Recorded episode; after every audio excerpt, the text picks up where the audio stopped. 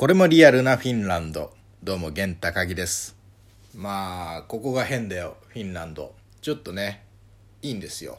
評判というかリアクションが。なのでまあ、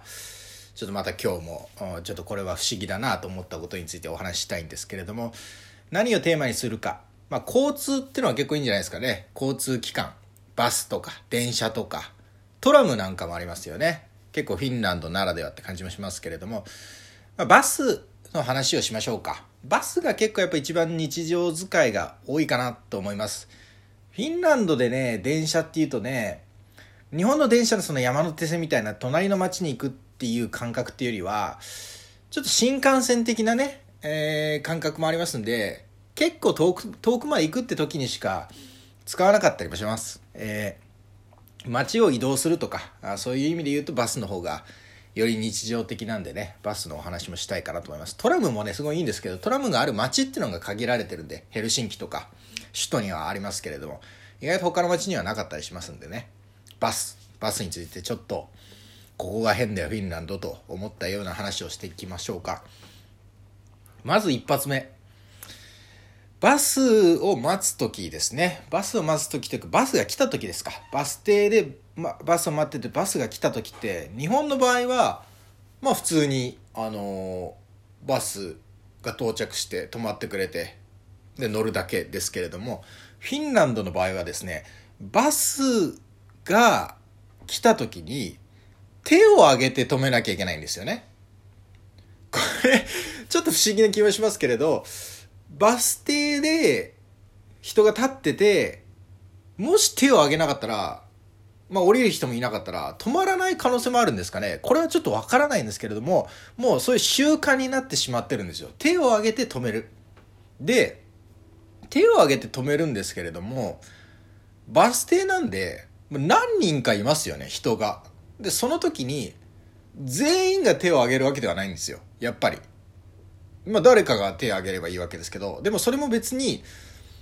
なんか一番前に並んでる人みたいなことでもないし、なんかこれがね、すごくね、微妙な探り合いみたいなのをちょっと感じてしまうんですよね。まあもちろんフィンランド人にとっては何何かしらこう暗黙の了解があって、あ、お前手挙げろよみたいなのあるかもしれませんけれど、まあまあ、例えばその、まあ、ご老人がいらっしゃって若者がいたら若者が手を挙げるみたいなのはあるかもしれませんけれども、これがね、なかなかちょっと難しいんですよね。で、バスに並ぶっていうのも、別に列をなして並んでるっていうよりは、もうバス停のこの周りにちょっとソーシャルディスタンスというか、まあかなり距離を取って人が並ぶみたいな感じなんで、明確にね、誰が手を挙げたらいいかっていうのは、わからないところであるんですよね。まあちょっとそれが、えーやっぱり、まあささやかなことですけど、驚くことですね。ああ、手を挙げて止めるんだということですね。で、まあ、乗る際に、まあ、お金を支払うっていうのがありますけれども、ちょっと前まではですね、えー現金を払うか、えーまあ、パスモみたいなね、スイカみたいなね、こう、 matkakortti と呼ばれる、その、まあ、カードですよね。お金をチャージして、バスで支払いをするっていう仕組みがあるんですけれども、これがね、あのーやっぱちょっと悲劇を生んでしまうことというのがあって、フィンランドっていうのは基本的にカード文化なんですね。デビットカードですね。だから銀行から直接お金が引き落とされるデビットカードを使う人がすごく多くて、スーパーとかでも、ほぼ80%ぐらいの人が、90%ぐらいの人がもうカードで支払うんですよ。現金で払ってる人ってのはかなり少ないですよね。もう年齢いった方でもやっぱカードで支払いしてるっていうことで、つまり、バスに乗る時ってのも、大概みんなその、カードを使うんですよ。マトカコロってを使うわけですけども、これがね、チャージがね、なんかその、コンビニみたいな、こう、キオスキって呼ばれる、こう、まあお店があるんですけど、その、まあ日本で言うとあの、駅のキオスクみたいな、あれ、あれですよね。あれ、あれがまあもうコンビニみたいなもんなんですけど、そことかでチャージをするんですけど、まあ、運が悪く、チャージが切れてたとするじゃないですか。お金足りませんってなったとするじゃないですか。で、そうすると大体みんな、ああ、そうですかって現金で払うんですけれども、やっぱさっきも言ったように、かなりカード社会なんで、現金をそんな持ち歩いてないっていうパターンもあるんですよね。使うことがないから。やっぱり現金じゃないと払えないっていうものがほとんどないから、本当に広場のなんか野菜売ってるような屋台みたいなところでもカード使えますし、フードトラックみたいなところでもカード使えるんで、やっぱり現金をたまたま持ち合わせてないってことがあるんですね。で、それで見てしまった悲劇っていうのが、もうこれはもう真冬だったと思いますけど、真冬に、やっぱフィンランドのその街っていうのは、日本の東京の23区みたいなのと比べて全然違いますから、東京ってどこまで行っても街が続いてるじゃないですか。でもやっぱりフィンランドってその街と街の間っていうのは本当になんか、何もないんですよね、別にね。何もないんですよ、ほとんど。で、そういうような場所で、自分たちが乗ってるバスが止まったんですよ。お客さん乗ってくるかっつって。で、乗ってきた時にそのある人がカードで払おうとしたら入ってなくて、現金も持ってなくて、で、どうしようってなった挙句乗れなかったんですね。降りちゃった。で、降りて、まあまあ、そのお金を下ろしに行くのか何なのかっつって、多分結構待ってたと思うんですよ。寒い外で。でだけど乗ろうとした時にたまたまカードにチャージがなくて乗れなかったっていうこともあるんですよね。これがやっぱちょっと前までは、まああの、フィンランドで多分結構起こってしまいがちな問題だったと思うんですよ。チャージされてなかったみたいな。日本だったらね、別にそのまま、ああ、チャージされてなかったかっつってもう一回チャージしたいとか、あの、現金でチケット、あの、切符買ったりすればいいですけど、なかなか ATM までまだ行かないといけないですからね。現金持ってないと。だけど、ここ数年はそんな問題はあったんですけど、最近ですね、ついにこう、アプリで、えー、チケットを買ってそれをバスに乗った時に QR コードで端末にかざすと読み取ってくれるみたいなそういうのもあの出てきたんですよ。もちろんヘルシンキとか首都の交通機関の会社っていうのは割と前からそれがあってもうアプリで買って画面を見せれば何時まで、えチケット有効ですみたいなので乗り放題みたいなのがあったんですけど自分がよくあの滞在してるタンペレっていうそのまあ、フィンランドでいうと2番目3番目ぐらいに大きい町ですけどそこにはねちょっと前までそのシステムがなかったんですよね。でそれでアプリであのー QR コードを出して端末で読み取れるようになったんでこれだったら例えば現金がなくてもあの乗れ乗れるっていうね解決にはなったんですけどただそのやっぱ何ですかねその機械の端末に QR コードを見せるんですけどそれがなんか端末のこの読み取りが下を向いてるんですよね。でそれで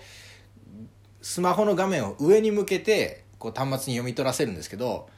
初めてやった時ねなかなか読み取ってくれなかったんですよね。であれ？なんて言ったらそのバスの運転手に、まあ、もっと話してくれと。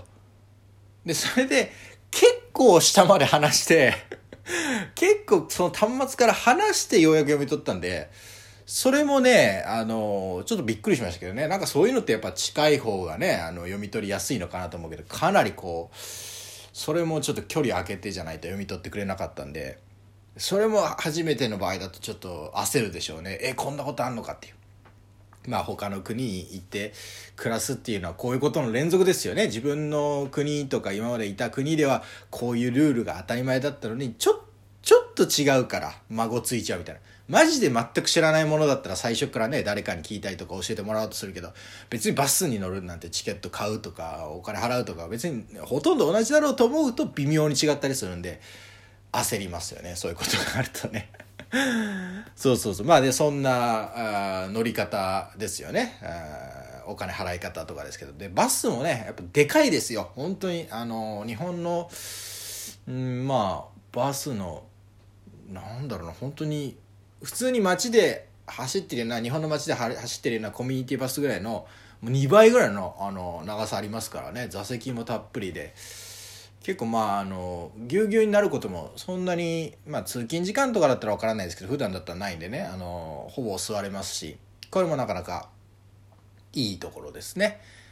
でまああとはもう一緒ですよ。ボタンを押して目的地に着いたら降りるというところですね。でバスは本当に結構よく使えますね。で最近そのバスの対抗策としてあの電動キックボードとかもある街がありますけれどもね。ただこれはやっぱり冬の時期になるとその雪が降っちゃうんでね。電動キックボードそのどこでも乗り捨て OK ってすごい便利だし乗ってても楽しいんですけど冬の時期は雪があって走れないんでなくなっちゃうっていうのでね。だから冬、まあ、年中通して一番使うのはバスかなというふうに思いますよね。まあそんな感じで、えー、ここが変だよフィンランド。今回はね公共交通機関バスのねちょっと不思議なところについて2点お話しさせていただきました。手を挙げて止めるっていうのはねなかなかあの難しいかと思います。例えば空港とかでね、えー、全員旅行者しかいない時にねこうアジア人なのに日本人なのにパッと手を挙げて止めてあそういうやり方があるんだってことをね 周りの人にねあの教えられたらすごいかなと思います。ただこれはあの長距離バスの場合は違いますよ。長距離バスの場合はもうあの普通にバス停に止まってくれるんであのいわゆるコミュニティバスみたいなもんですね。街中をこう走って回るバスっていうのは手を挙げて止めるというところです。まあ、長距 離バスを手挙げて止めたらちょっとね、逆に、あのま、恥ずかしいってことはないですけれど、運転手もなんだっていう なんか質問あんのかっていう風になってしまうかもしれませんので、まあ、そこら辺はちょっと様子見ていただきたいなと思いますけれども、まあ、こんな風な不思議なところがあるというお話でございました。またね、なんか他のテーマも見つけたら話していきたいなと思いますので、ぜひぜひ、番組をクリップしていただいてね、えー、他のトークもお楽しみにお待ちいただければと思います。それではまた次回のトークでお会いしましょう。もいもーい。もいもいってフィンランド語でさよならですね。もいもーい。